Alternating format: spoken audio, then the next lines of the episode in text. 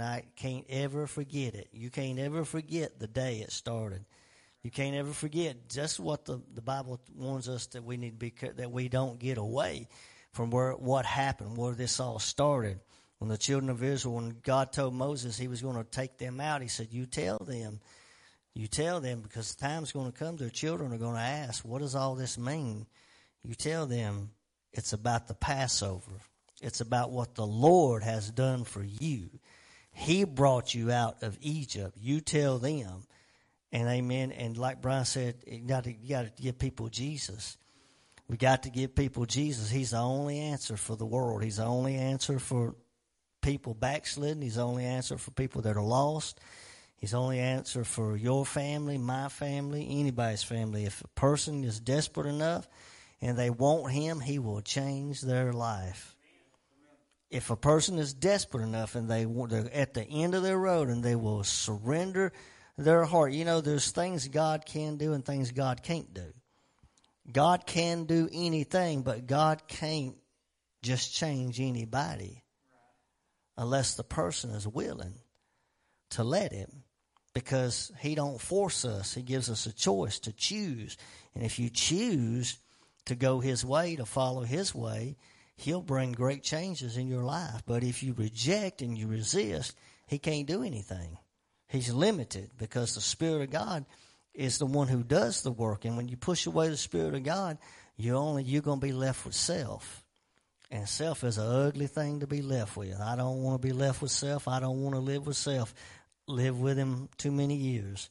Get a good look at him once every once in a while. Get still get a little look at him. How about you? Self. You know that old man Still got a little corruptness in all of us, and we get a little look at him, and we get a reminder sometimes of, ooh, ooh, thank God I don't live like that every day. Thank God I'm not bound by that anymore. I mean, there's a big difference in being dominated by self and, you know, getting in the flesh once in a while. But you don't have to be dominated by self and flesh. Praise God. Jesus Christ broke the power of sin, amen, so that the works of the flesh can be put to rest. Amen. Amen. That's what this church is all about. We don't just preach salvation, but we preach and we tell people how you can live a life pleasing to God and go on to see the enemies ran out of your life.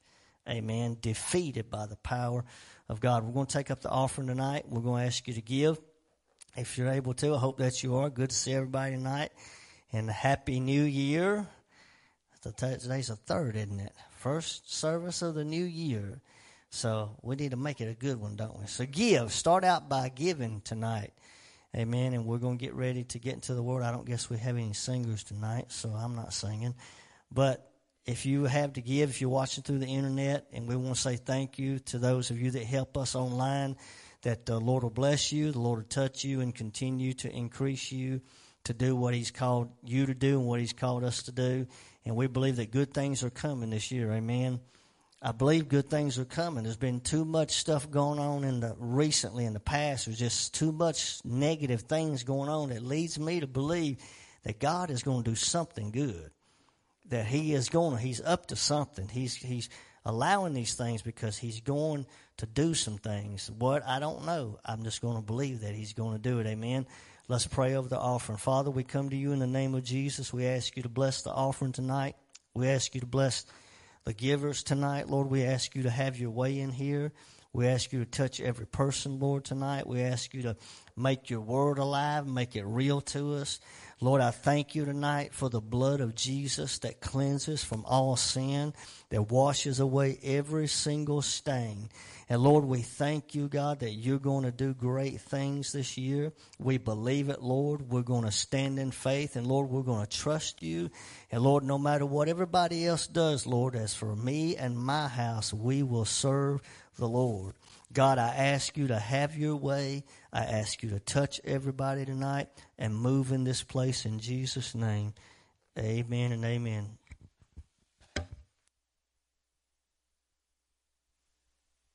like to sit and share this real quick while you're going to the book of Colossians.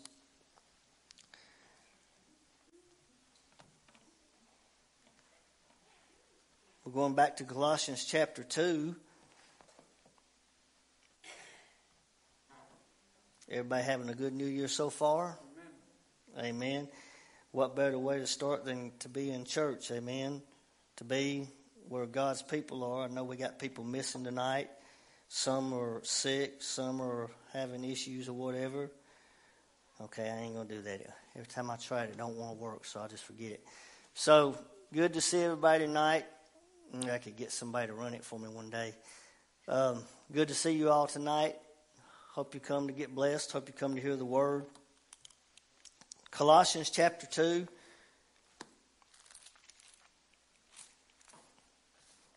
Verse 16 is where we're going to start reading that tonight. Colossians 2:16 says, "Let no man therefore judge you in meat or in drink or in respect of a holy day or of the new moon or of the Sabbath days, which are a shadow of things to come, but the body is of Christ. Let no man beguile you of your reward in a voluntary humility and worshiping of angels, intruding into those things which he has not seen, vainly puffed up by his fleshly mind, and not holding the head, from which all the body by joints and bands having nourishment ministered and knit together increases with the increase of God. Wherefore, if you be dead with Christ from the rudiments of the world, why, as though living in the world, are you subject to ordinances? Touch not, taste not, handle not, which are all to perish with the using, after the commandments and doctrines of men, which things have indeed a show of wisdom in will worship and humility and neglecting of the body, not in any honor to the satisfying of the flesh. The Apostle Paul was addressing an issue here concerning false doctrine that has slipped into this newly founded church. I believe it was probably a newly founded church uh, established by maybe one of Paul's converts. His name was Epaphras because he was the one who went to see Paul about these issues going on in the church, and I believe the Lord led him to do that, as I think he probably prayed about it and didn't know what to do. The Lord led him to go and see Paul, who was a thousand miles away, who was a prisoner at the time in Rome. Could you imagine, imagine t- how, how many people today, just think about this, would take a thousand mile journey on foot, on horseback, on to go, listen, to go to find the answers they, spiritual answers they need. Crucial answers to their spiritual walk with God. How far will you go watching through that camera? Some of you are messed up spiritually. You're a wreck. And the problem is that you have listened to a little bit of this and a little bit of that and the, this Jewish legalism and, and false doctrine and, and all this stuff until you're to the point to where you are confused in your mind and you don't know what to do. But you know what? The Lord still has people here and there who have your answer. And, and, and, and it makes you think how, how much effort do people make today to get to where the truth is? Would you, would you be willing to sacrifice time, sacrifice this or, see, your spiritual life is more important than anything else. Your spiritual life. Your spirit man is more important than the natural man. The natural man is going to perish, but the spirit man is going to live forever, the Bible says. And so the spirit man is much more important than the natural man is. And so the spirit man has to be fed. The spirit man has to be taught that which is right. And when, uh, it, when Paul wrote this, he was given this to a church, a young church that didn't understand really some things that were going on. They were listening to different things that had come in amongst the truth. And what happened was it begin, it begins to listen. Error brings division. Error takes your focus off of the main thing, which is the gospel, Jesus. It takes your focus off of Him, and now your focus becomes something else. What you eat, what you don't eat, what day you go to church on, what formula you were baptized in, what church you go to, and you put your faith in these things, and then the result of it is nothing but your flesh. Flesh begins to rule. And then problems come into the church. People are confused because they're listening to the wrong things. You can't just listen to anything, Christian. You can't just accept anything over television. You can't just accept it because it says gospel. It says it has God's name on it. It has Jesus over the door. You can't just accept it because of that. Because that's Satan's bait. He mixes in error with truth. And so the, the whole issue here is that because look, Paul, Paul knows, and I think this is why the Lord led him to go see Paul. Because Paul had already had his experience with his flesh. He'd already had his run in with, with, with the sin nature due to putting himself under law after he got right with the Lord. So he already experienced the failures. He knows what putting your faith in anything except the cross will do for you. It'll bring nothing but sin. It'll bring flesh. It'll bring failure. It'll bring division in the church. It'll bring problems because that's all flesh can do. It brings jealousy, envy, bitterness, flesh. And if you, the Christian, if we don't know what to put our faith in and keep it in. That's going to be us. That's, that's going to be us. Up, down, in and out. Mad one day, sad the next day. Mad at somebody in church. Mad at somebody on the job. Mad, uh, living defeated when we don't have to. And so when he wrote this, he was writing it to address issues but also to remind them that Jesus Christ is the head of the church. This, he is what it's all about. And he, as a matter of fact, when he opened the letter and he wrote to them, he was praising them. He was thanking God that they had sat under a man. They had heard the truth of the gospel, been brought into a relationship with Jesus Christ. And I mean, he was praising them for that. But then, as the verses go on, he begins to shift and change and say, hey, look, you need to take a look at what you're putting your faith in. These, look, these feast days, this Jewish legalism that's eating the church up. I don't know why everybody wants to be a Jew. I ain't a Jew and you ain't a Jew. Why does everybody want to be a Jew? You don't have to be a Jew. If you're born again, you're a new creation in Jesus Christ. You don't have Jewish blood. You don't have black blood. You don't have white blood. You got red blood flowing through your veins tonight. You're a new creation, praise God. Why does everybody want to be somebody else? Jews are no more special than me or you. Hear me, church. The Bible said that God took the wall, the partition that was in between both of us and He tore it down and He brought all of us together tonight. So whether you're from Jerusalem, whether you're from Africa, whether you're from Pakistan or on the other side of the world, if you're born again, praise God, you are a child of God. You're not Jewish, you're born again.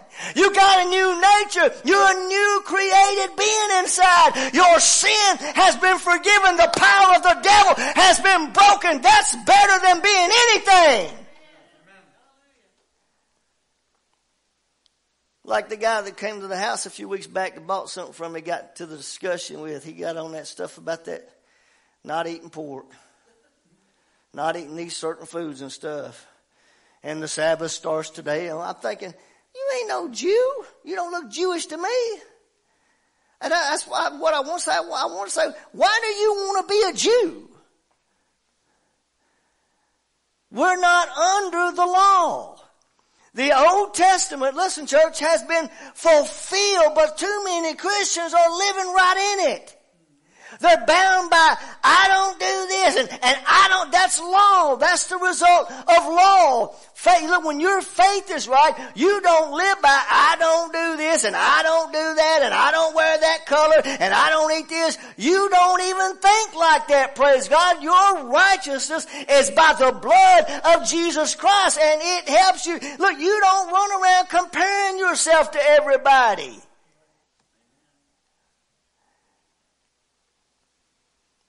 Church need to get their eyes back on Jesus and off of people trying to be like somebody else. God created you to be who He wants you to be, not like somebody else. You're a Christian. You're a new creation. Act like it. I know what I'm talking about. I've had my heyday of trying to be like Brother Swaggart. I did it. I tried it. You know what? I made a fool out of myself. I'm going to preach like him. I'm going to do this like him. I'm going to do that like, him. and I did. And doing it, look, with good intentions, trying to get people to the Lord, not realizing God didn't create me into the image to be in the image of Brother Swaggart. He's creating me into the image of His Son. If there's anybody I'd like to be like, it's Him, of course. A godly man a man who loves the Lord, 88 years old, and I mean, find me some more 88 year olds that you can turn on the radio and hear them crying like a baby, praising God. Find me some. And saying, praise the Lord, and, and praying for people to come to know Jesus all the time. Find me some of them. Sensitive to the Holy Spirit.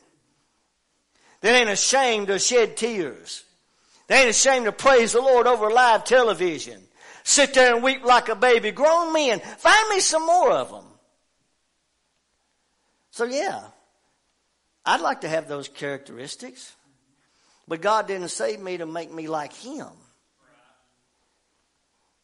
The gospel He preaches, yes, we preach it. But I don't preach it just like Him. You don't do it just like somebody else. You got to be you. You got to let God use you the way He wants to use you. So I know what it's like to try to, to imitate or be like somebody and it just makes a fool out of you. You can't be yourself. You can't operate in through the, you can't, you can't move in the flow of the Holy Spirit like God wants you to because you're trying to do it like somebody else. You need the Holy Spirit to lead you and guide you. And God had to break me of all that stuff, get me out of all that, teach me. And I love them, I respect them, but I don't, I don't, I don't live my life to try to be like them. I, I can't, I don't try to follow His pattern for the ministry. I can't do everything like He does it. We don't have a worldwide ministry. We do, but we don't. We're not over television all over the world. We don't have some of the obligations, so we got, we can't do what they do. But we preach the same gospel because that gospel changes people's lives. It still changes people's lives. So he he went to a man who knew the answer because I believe he already been through all this. And so he writes the letter, he, he praises them and thanks God for them, and then he lifts up and exalts Jesus Christ, says he is the head of the church, the firstborn from the dead. He's the preeminent one. He is, he pre-existed. He is before all things. Because of him, all things consist. He, he, he always was, always is, and always will be. He's the son of the living God. And so he said some of the things I want to get into that he began to deal with. He, some of the things that Paul said I read last time that I want to go back to as I go forward. Some of the things that he said that Jesus has done is that he has uh, forgiven us of all of our sins and quickened us together with him. He has crucified our old man with him through what he did at the cross and has raised us up from the dead by the power of the Holy Spirit. Everything we ever have done is forgiven. Boy, somebody could have shouted that. Everything from 20 years ago to this morning until on your way to church. From all that time, everything, all trespasses have been forgiven. And he said he took the law, he said he took the law and blotted out the handwritings of ordinances that was against us. That's the law. You know, thou shalt not steal. Thou shalt not kill. Thou shalt not bear false witness. Do we believe in keeping those precepts? Yes. But we don't live by keeping commandments. We live by faith in the one who fulfilled all the law.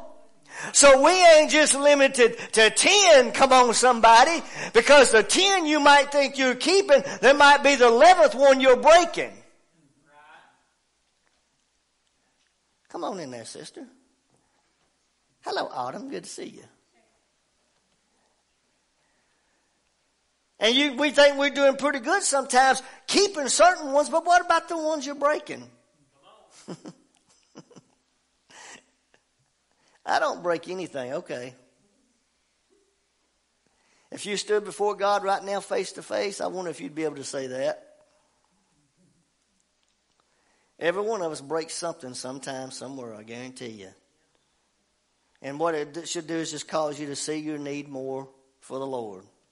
It shouldn't make you more self righteous and holier than that. It should make you see your need for the Lord to change you. It shouldn't make you want to compare yourself with everybody else.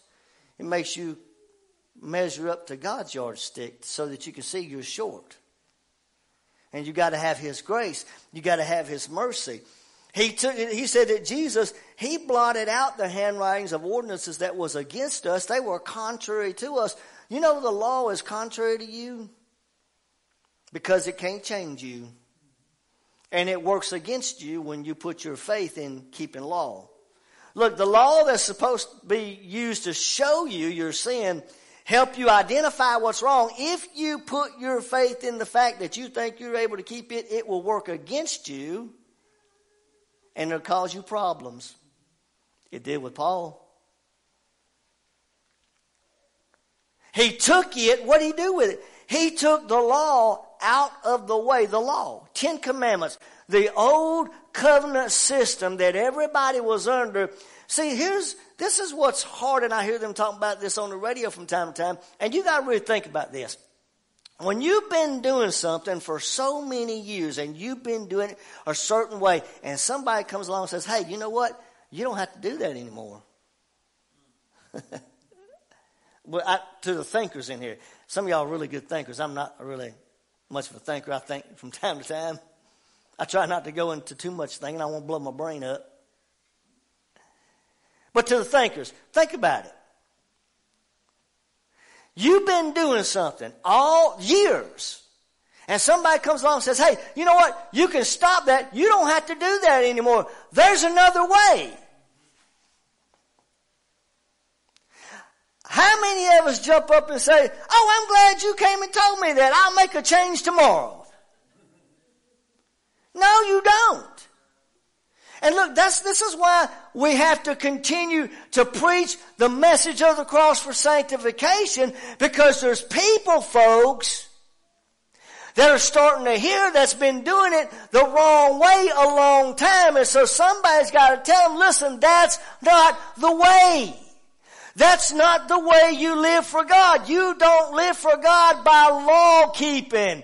You don't live for God by putting your faith in coming to church, uh, fasting, praying. You don't live by by law. You don't live. You don't live for God by putting your trust in the the water baptismal formula, because that's where a lot of people are. That's what their trust is in, and it's law. But you see, the Bible says He took the law, Jesus took it out of the way. he nailed it to his cross, meaning fulfilled. when Jesus died on the cross, listen, the law, the old covenant, fulfilled. All through his sacrifice. And now there's a new and a living way to live for God.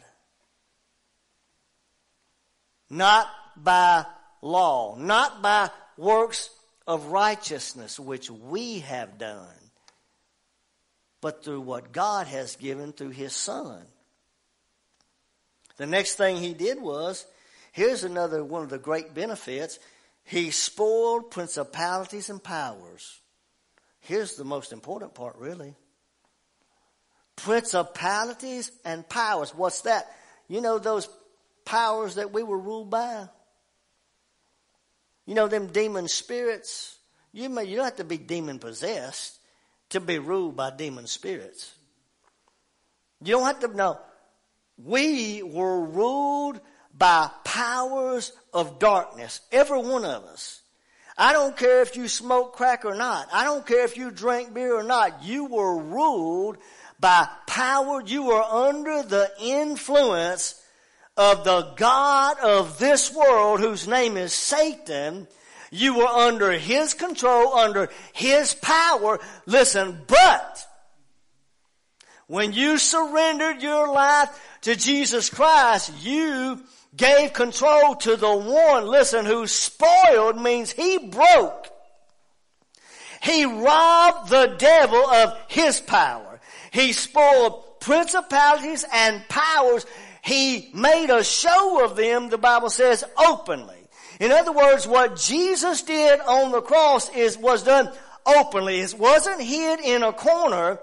It was done for everybody to see and everybody to know that Jesus Christ is the Son of God and He came to give His life so that whosoever would believe in Him would not perish but have everlasting life. But not only that, when you come to Him, you don't just get saved, the power of the devil gets broken in your life. Oh, I heard about Sunday. I'm glad tonight. Jesus Jesus broke the power of the devil, I ain't gotta try to break nothing. Cause 2,000 years ago, Sister Karen, he broke it, praise God, and he didn't yell it out, he didn't scream it out, he just laid down his life and said, it is finished, and praise God, tonight, we're a bunch of dead men walking, praise God, we're alive tonight because of Jesus.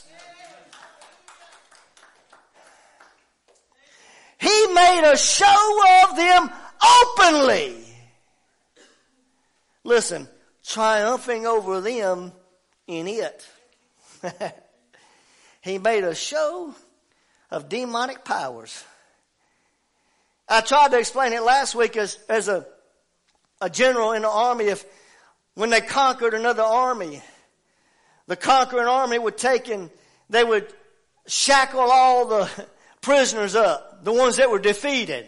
They chain them up and run them through town. They'd all be heads hung down and all chained together and defeated defeated. The other army conquered them. And the captain of the army would be leading the parade up front with a victory flag. Come on somebody. Tonight your captain, Jesus Christ, is the victor tonight. And your enemies, if you understood where they really were tonight, you wouldn't see yourself under their feet. You'd see them in chains tonight. You'd see them drugged down tonight. Let me tell you, Jesus Christ broke the power of the devil. He did it openly.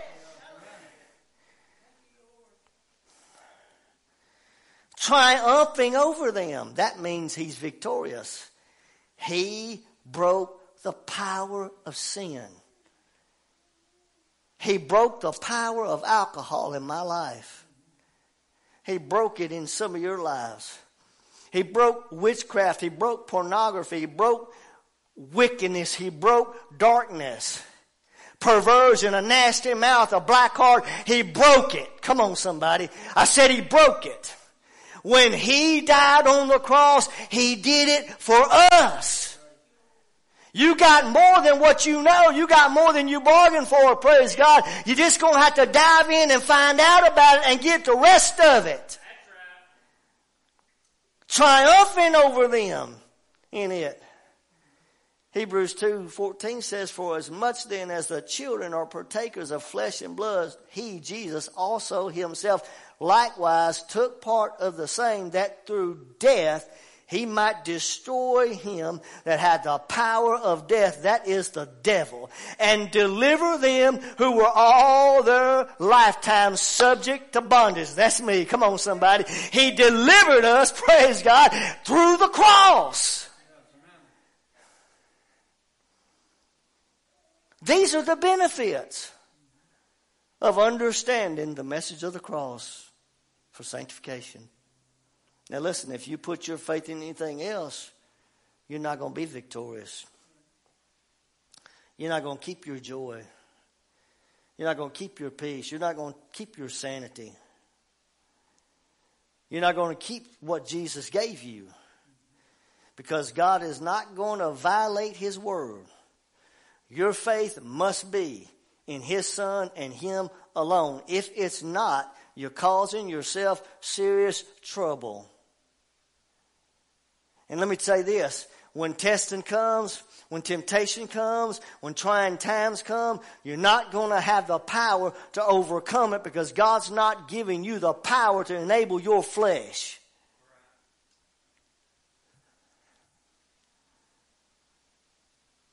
Those three things. Let me go back. Let me run back through them real quick one more time to go ahead.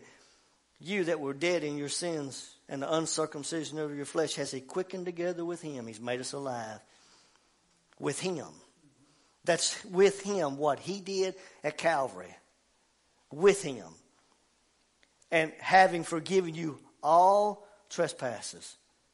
The second thing, blotting out the handwriting of ordinances that was against us, the law, contrary to us, and took it out of the way, nailing it to his cross, fulfilled the law for us. And the third one, spoiled the principalities and powers and did it openly, triumphing over them in it. Now, since we understand this, let me go on to the next verse and read it. Verse 16 Let no man therefore judge you in meat, in drink, respect of a holy day, or the new moon, or of Sabbath days. You know what that means? There's a, as I've already mentioned, there's a lot of people in Christianity that is eat up with Jewish legalism, trying to be a Jew, trying to keep feast days, trying to keep fast days, trying to keep things that Jesus Christ has done away with.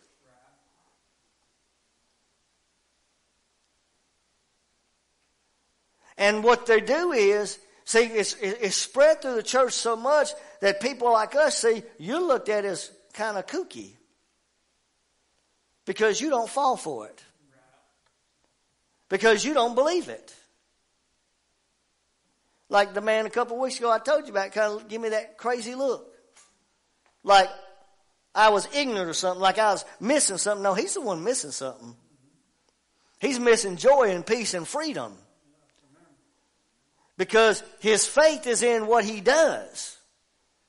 My faith ain't in what I do. My faith is in what Jesus did. It's got to stay there. Because if it's, if it's not, it's going to be all over the board. And so they think you're crazy. And so they heap, they, you know, Satan tries to heap these things, these traditions upon God's people and say, well, why don't you? You mean to tell me you still eat pork and you eat that food and you do this and, and you do that? Let no man judge you look in meat. There it is in meat. The food you eat. Because again, Jesus said, it's not that which goes into the belly of a man that defiles him. It's what comes out of the heart of a man. Has nothing to do with food. Let no man judge you in me. Don't let any man condemn you with legalism. Just because half the church is doing it, don't mean you buy into it. Just because people in your family bought into it don't mean you buy into it. Because what's at stake? What's at stake? Your liberty, your freedom, your victory over sin. You know those powers of darkness that I just told you about that Jesus broke? You know those powers can get a hold of you again? If you open the door, if you put your faith in something else, do you know you're opening a door for those powers to get control of you in some way of your life? And then you're not able to get free because you put your faith in the food you eat or you don't eat or where you go to church or where you don't go to church or what day you go to church on or the day you don't go to church on and all this man-made rules and regulations that have crept into the church over the last hundred years or more.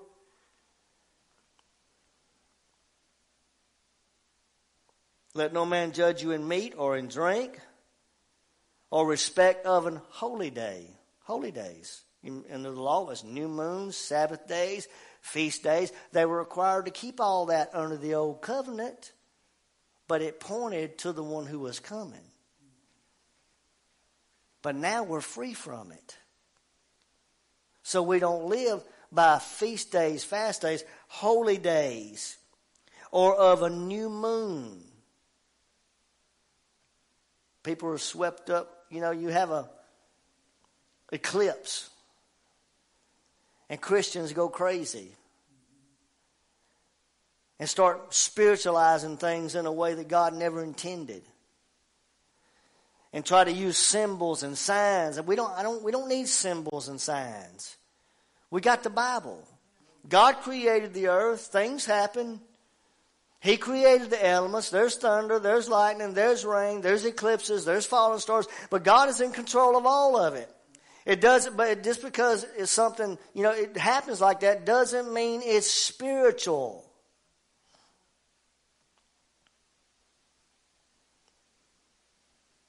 Sabbath days. Well, I go to church on Saturday. Well, good.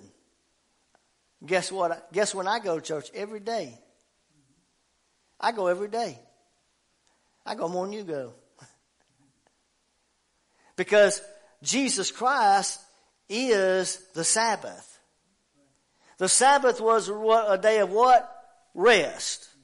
Jesus said, Come unto me, all you who labor and are heavy laden, and I will give you rest unto your souls. You know what? You need rest more than once a week. Come on, somebody. You need rest on Monday. You need rest on the job. You need rest at the Christmas gathering. You need rest on, out in the world. You need rest, spiritual rest every day. And it's there for you. They think that keeping certain days is something spiritual, it's holy. It's holy. No, it's not. And anytime you allow yourself to listen to these things, to listen, to believe these things, here, here, here's what happens. You start making these things the object of your faith. In other words, the finished work of the cross is not where your faith is. It's what you do and what you don't do. Where you go to church, what, what, whatever. And this is the danger. The danger is that if you allow somebody to come along and deceive you on the internet, Facebook, computer, phone, whatever, radio, into believing something that is contrary to God's word, your liberty and freedom is at stake. You can return back to things that God brought you out of. And Satan can get a hold on you. And then there's real danger there because if you don't recover and repent and ask God to forgive you for putting your trust in something else, you're going to go further and further and further away until you can destroy yourself. And that's not a place anybody wants to go. But people go there. And to see, this is the danger of false doctrine. This is why we warn people. This is why I'm not afraid to tell you the truth. Because I know where to lead you. I know where false doctrine will take you. I know where listening to just any preacher will take you. Because it's what you listen to that'll affect how you live. Because, because remember, it's what you believe. Not what you do, what you believe that'll determine how you live. You believe right, you live right. You believe wrong, you live wrong. But the danger is you can backslide. You can get away from the one that brought you in. You can lose your first love. You can leave your first love.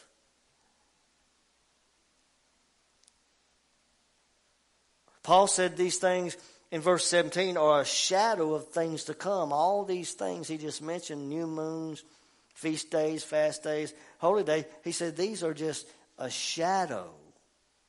The shadow is not the reality.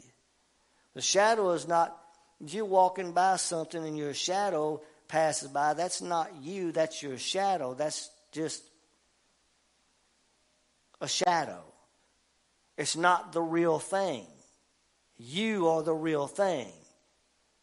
The, the, the law was a shadow, the Bible says. It was a shadow. It was not the reality. It was the, it was in a way the reality, but not the substance. It was a type. It's passing. It would come and it would go. But you see, what Jesus did has came and is never leaving. It's here to stay. He said, but the body is of Christ. See, you go back now to the substance. The body is of Christ, Jesus Christ. The body, what he did. This is what God wants. Listen, verse 18 let no man beguile you. How many preachers, I want to read this, preach this, say this to the churches?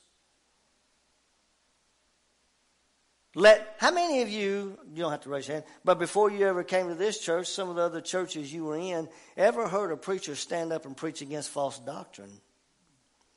You ever heard him call false doctrine out, pinpoint it? Call the names maybe of somebody preaching it. You know, sometimes that has to happen.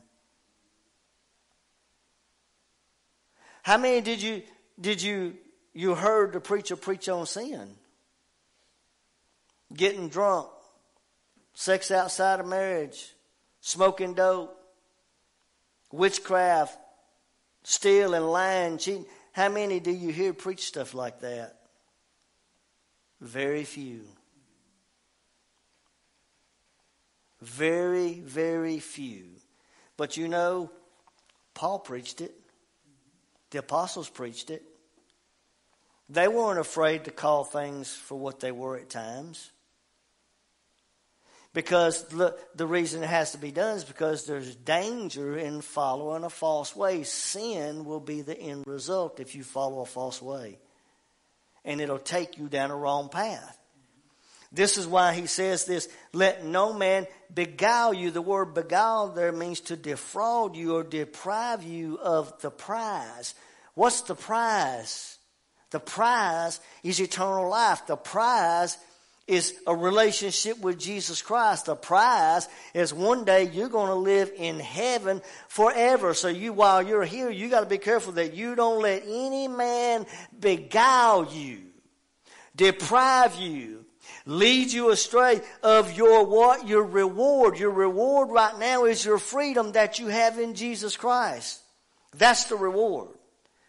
What a reward. Right now on this earth in 2024 with the mess that we have in the world, we have freedom in Jesus Christ while everybody else has gone crazy, while people are sinking in sin and drowning and, and dying and overdosing and, and messed up tonight, you and I have our right mind. We have a reward waiting on us in heaven. We're not bound by the devil. You better not be. You ain't supposed to be.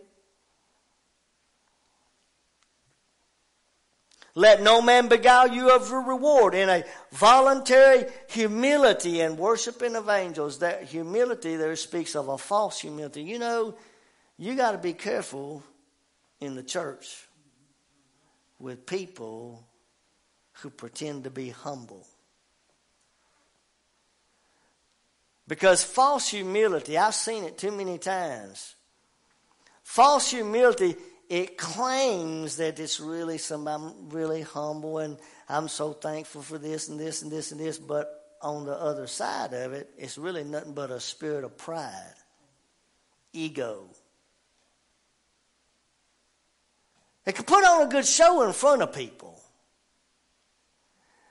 But the spirit is not really a true spirit of humility because, listen, the cross alone can make a person humble like they should be. And when people reject this and set this aside for sanctification, the only thing left to rule is pride and ego. And so you can look real holy in front of people. You can sound real good.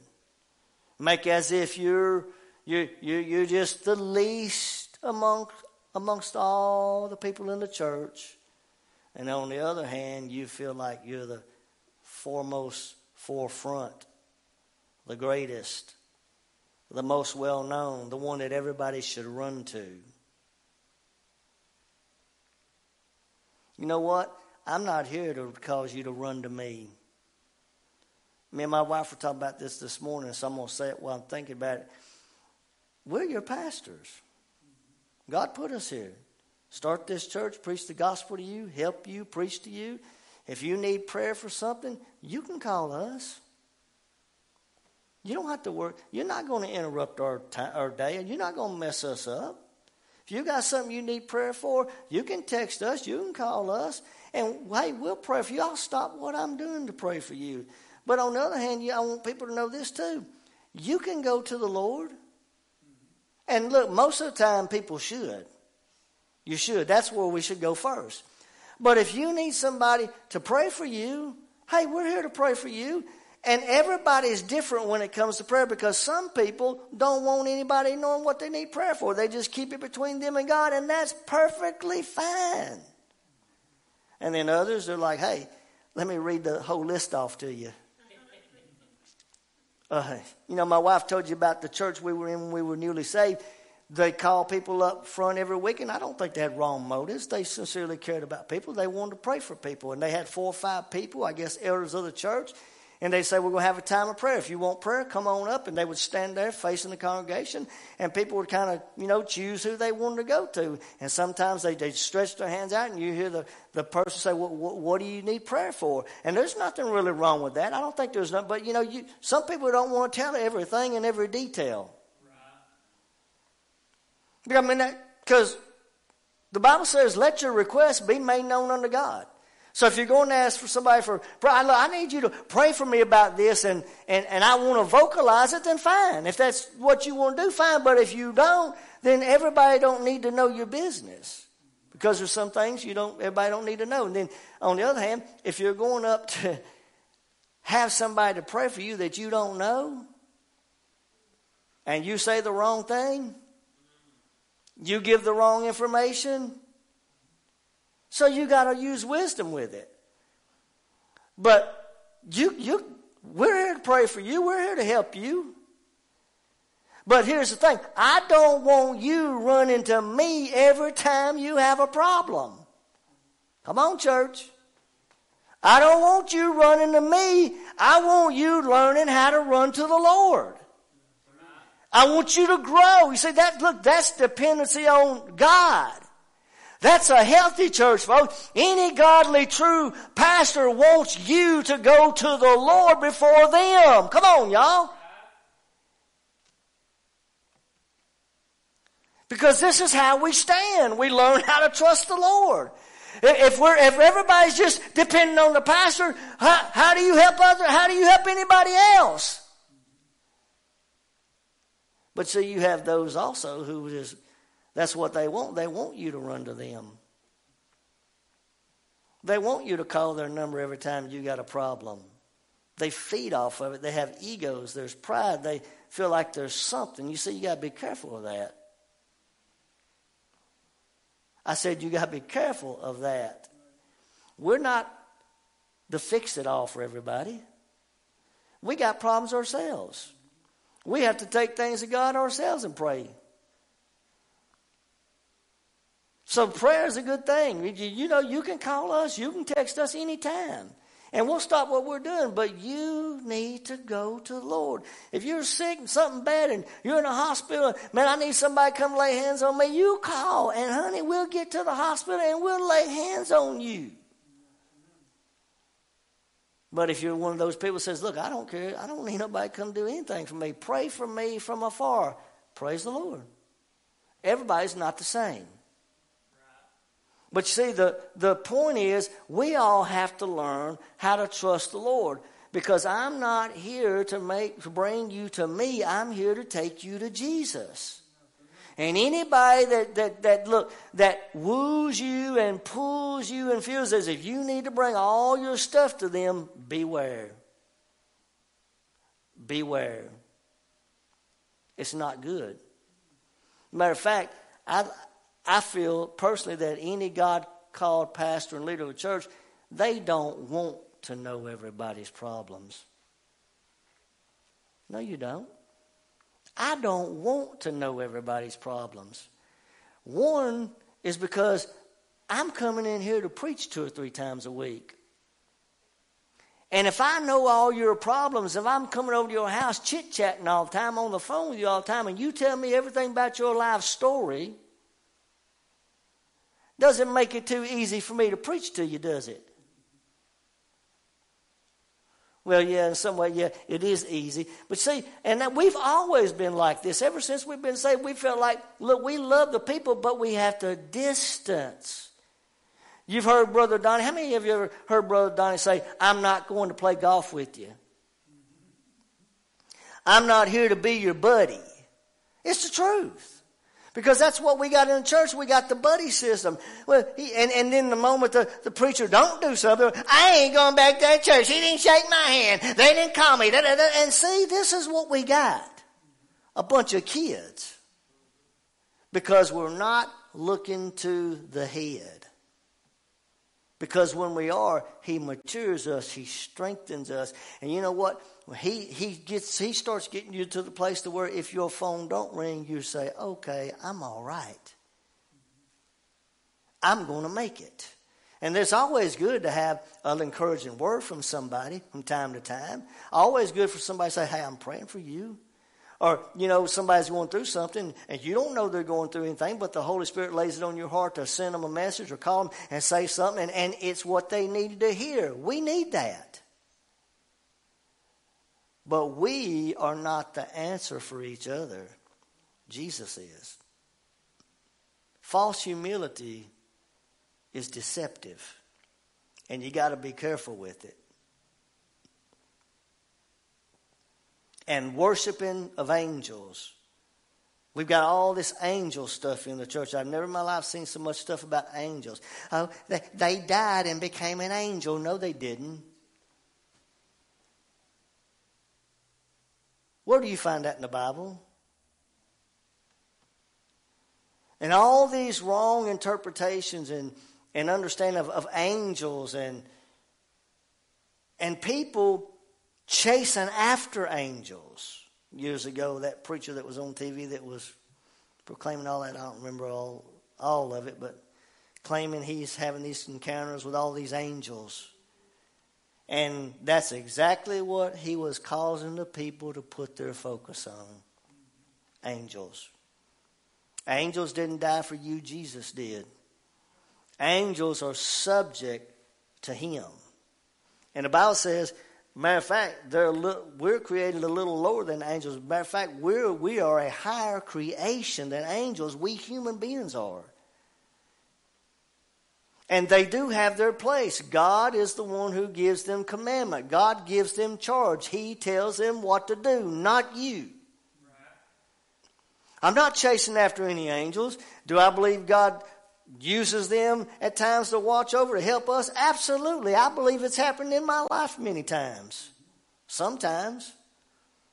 There's things that's happened that I don't know. I don't know any other way to explain except it had to be God had to do something. It had to be an angel.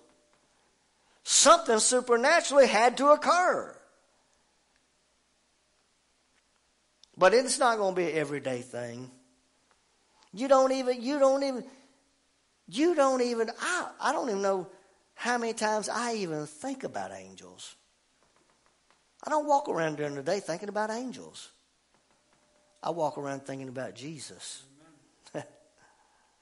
because he's the focus of the faith. And you see, everything else takes its place. That's all last. Angels are real. But see, we, we either put too much emphasis on things we shouldn't, or we don't put emphasis upon the things that we should. And it's the cross that we need to put the emphasis upon because through it, we have everything that we have. So we don't need to be worshiping angels, listening to anybody that's leading us into a direction that puts our focus upon angels, no matter what it is. And the, he said, intruding into those things which he has not seen, vainly puffed up by his fleshly mind. You know what? People are not seeing what they think they are. They're puffed up with pride ego. They think that they're getting some great spiritual insight, but really they're getting nothing. It's just pride, it's ego, and it, it's, a, look, it's a result of misplacing your faith because that's what it does. It breeds pride and ego. Just like the food thing, you know, the, the food law stuff, you know, it breeds pride in people. Because if a, you know, if a person can go a week or two weeks or months without eating a certain food, they start feeling really spiritual, you know, and, and, and they look at you and say, well, you ain't holy like I am.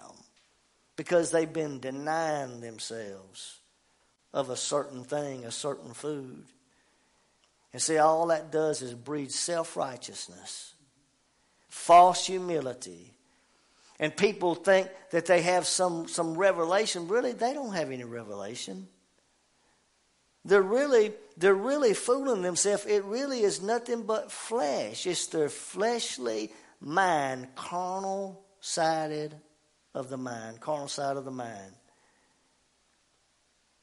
He said, verse 19, and not holding the head. That's Jesus, the head.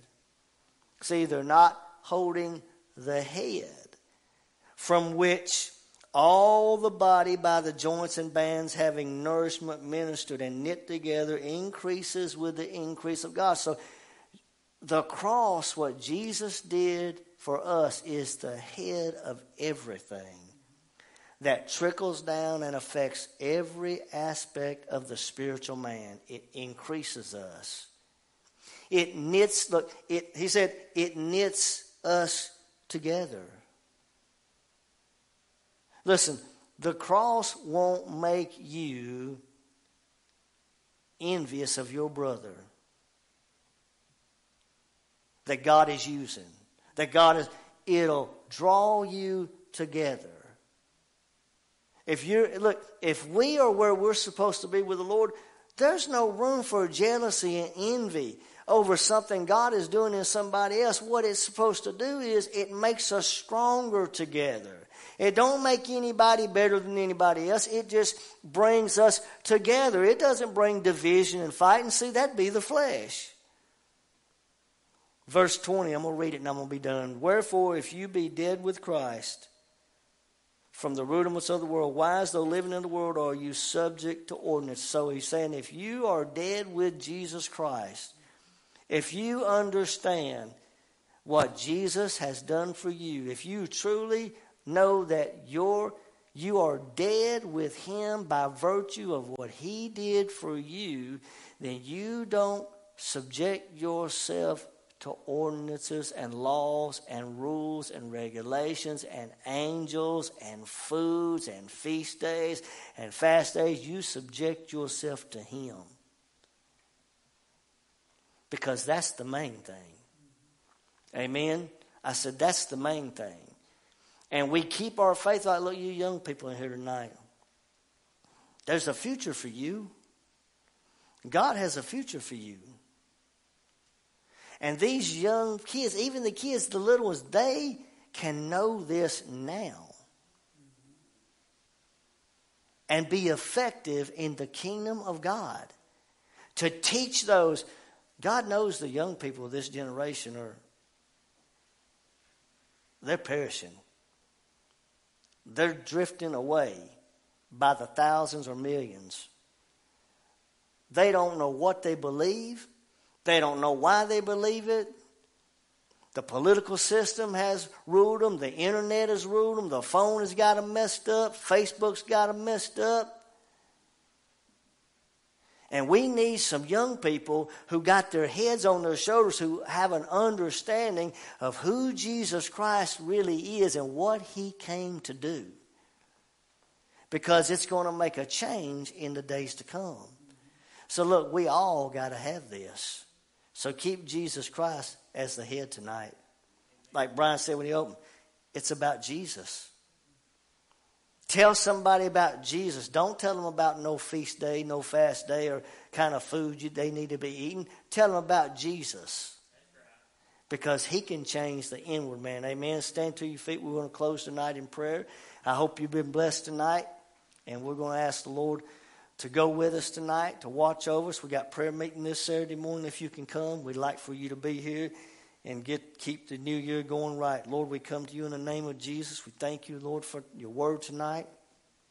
We thank you for the understanding of your word. Lord, I pray, God, for those here tonight. I pray that you open the eyes of the understanding. That, Lord, we walk out this door tonight, Lord, with something different than what we came in with, that we are illuminated, that we have understanding through the Spirit man. And Lord, I pray that you touch people tonight through the internet, whoever they are, wherever they are, Lord, that you would continue to move, God, continue to save people, draw people, Lord, to the truth, and open their eyes, God, and show them that there is no answer for their sin but the blood of Jesus Christ. Lord, we ask you to bless us tonight. Keep us safe as we leave and protect us in Jesus' name. Amen and amen. God bless you. If you can. We hope you were blessed by the live service from Family Worship Center in Athens, Tennessee. Our weekly services are Sunday at 10:30 a.m., Sunday at 5:30 p.m., and Wednesday evening at 6:30 p.m. Watch us live online at www.fwc-tn.com you can also check us out on Facebook or YouTube. Family Worship Center is located at 250 County Road 378 in Athens, Tennessee. Send all correspondence to Family Worship Center, P.O. Box 118, Athens, Tennessee 37303. For more information, you can call the church at 423 744 0774.